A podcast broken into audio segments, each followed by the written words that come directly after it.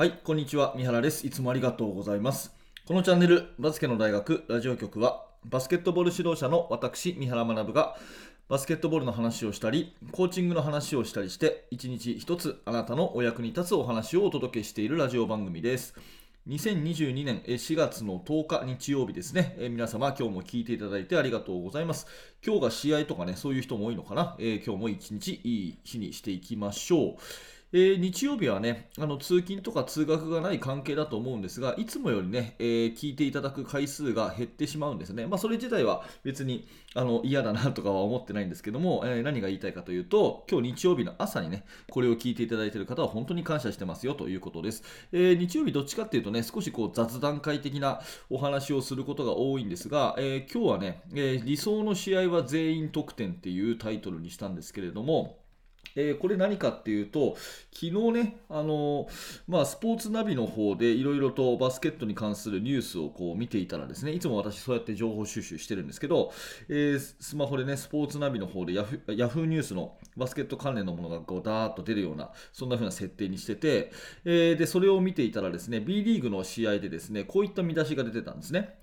えバスケ B リーグ B1 川崎が快勝。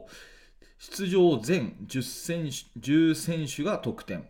えー横浜は敗れるということで、えー出場全10の選手が得点っていう見出しがついてたんですよ。で、これ結構珍しいなと思っていて、えー全員出場が得点ということが、スポーツニュースの見出しになることが珍しいなって思ったんですね。うん、ちょっと内容を読み上げますね。えーバスケットボール男子の B リーグ1部は、えー川崎市等々力アリーナなどで8試合が行われた、えー川崎は82の68で秋田に競り勝ち、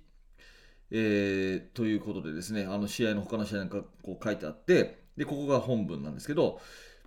川崎は出場した全10選手が得点をマークするなど的を絞らせず強固なディフェンスで反撃を許さなかった。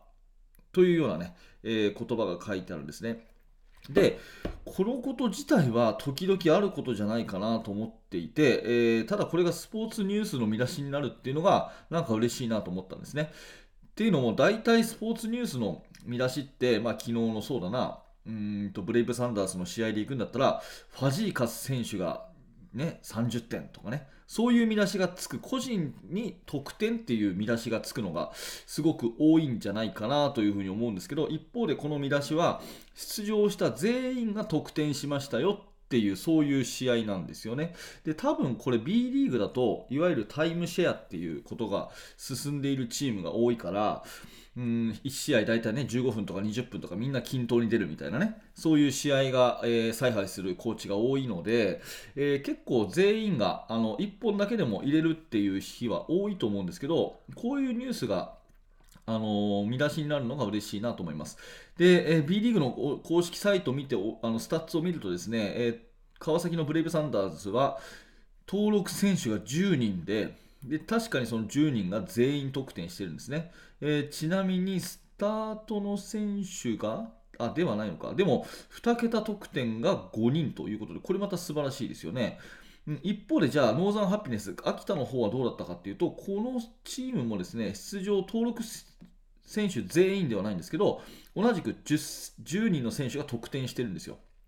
うん、出場、こっちはね、え登録12人に対して、え10選手なので、全選手ではないんですけど、でも同じ10人得点しているというところで、でメディアはこれをね、どんどん取り上げていくといいんじゃないかなと、こういうね、全員が活躍してますよっていうことをやっぱりアピールすると、そのバスケットはチームプレーだっていう、そういう、うまあ、ポジティブな、あのーイメージ作りがやっぱりできる。特にその中高生とかね、えー今プレイヤーをやってる学生たちにとってはこういう見出しがあればあるほどいい方向に働くんじゃないかなと思うんですね。うん、で逆にね、えー例えばウィザーズ八村塁選手が20点とかね、まあ、八村選手の場合はちょっと個人にフォーカス当たるのはある意味特別かもしれないですけど、まあ、B リーグの試合でね、えー負けたけど、えーファジーカス選手が昨日は18点とかね、うん、あのその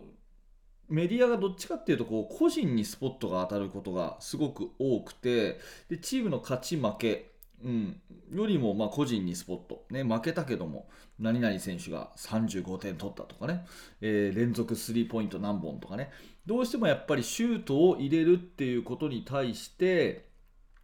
ものすごくこうスポットを集める傾向にあると思います。まあ、それはね、別にメディアの方のその必要なことなので、それが悪いとかっていうんじゃないんですけど、やっぱりそれをね、え日常的に見ている高校生、中学生、小学生からすると、やっぱり点数を取ることが偉いんだとかね、それを目指すのがいいんだっていう風になってしまいがちなのかなというふうに思うんですね。で、えー、ここからま話の後半っていうか、ここはバスケの大学はしっ基本的に私は指導者の方に向けて同じ仲間としてね同じ指導者仲間の方に問いかけをするんですけど、まあ、メディアがこういうふうな全員が得点しましたよ全員が活躍してますよっていうことを取り上げてくれることっていうのはすごく素敵なことだと思うんですね。ただ一方でメディアという特性上やっぱり個人にスポットを当てた方が記事としても見栄えがするしまあそのステフィン・カリーが何本入れたっていう風な方がですね子供たちの憧れも持ちやすいんで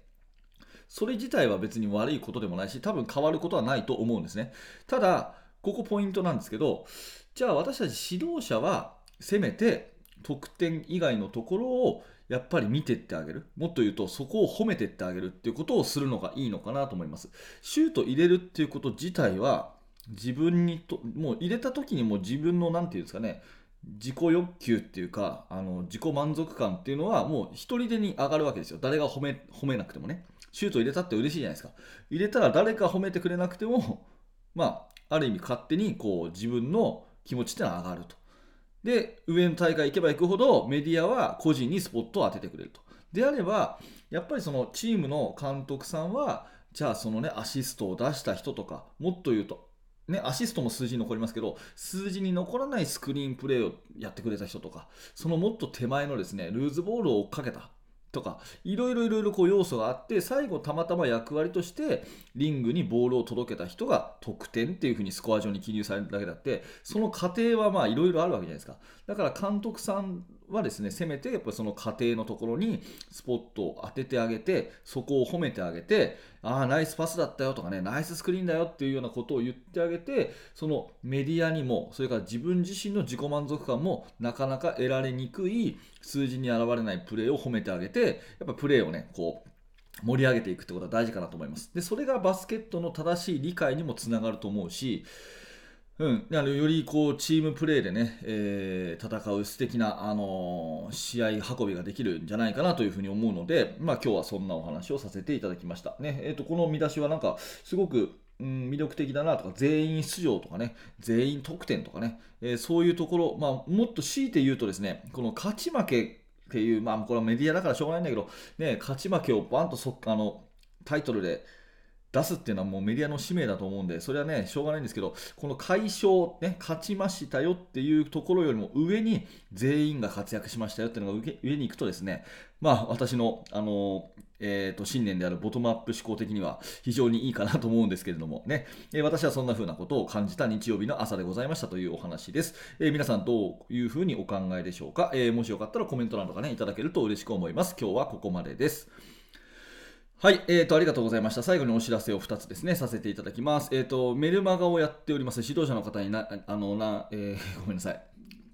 お役に立つような内容のメルマガやってますので、まだ登録してないという方は、ぜひ下の説明欄から登録してみてください。あと、YouTube メンバーシップやっております。こちらの、えー通常放送に加えてですね、えー、もうちょっと中身のあるというか、えー、私の実体験に基づく表だとちょっと出しにづらいような話を週に2本、えー、30分ぐらいの音声講義にしておりますので、えもしよかったらメンバーシップの方も覗いてみてください。はい、今日も本当にありがとうございます。チャンネル登録、いいねボタン、そして低評価のボタンも、えお気軽に押してくださると毎日更新の励みになります。また明日の放送でお会いしましょう。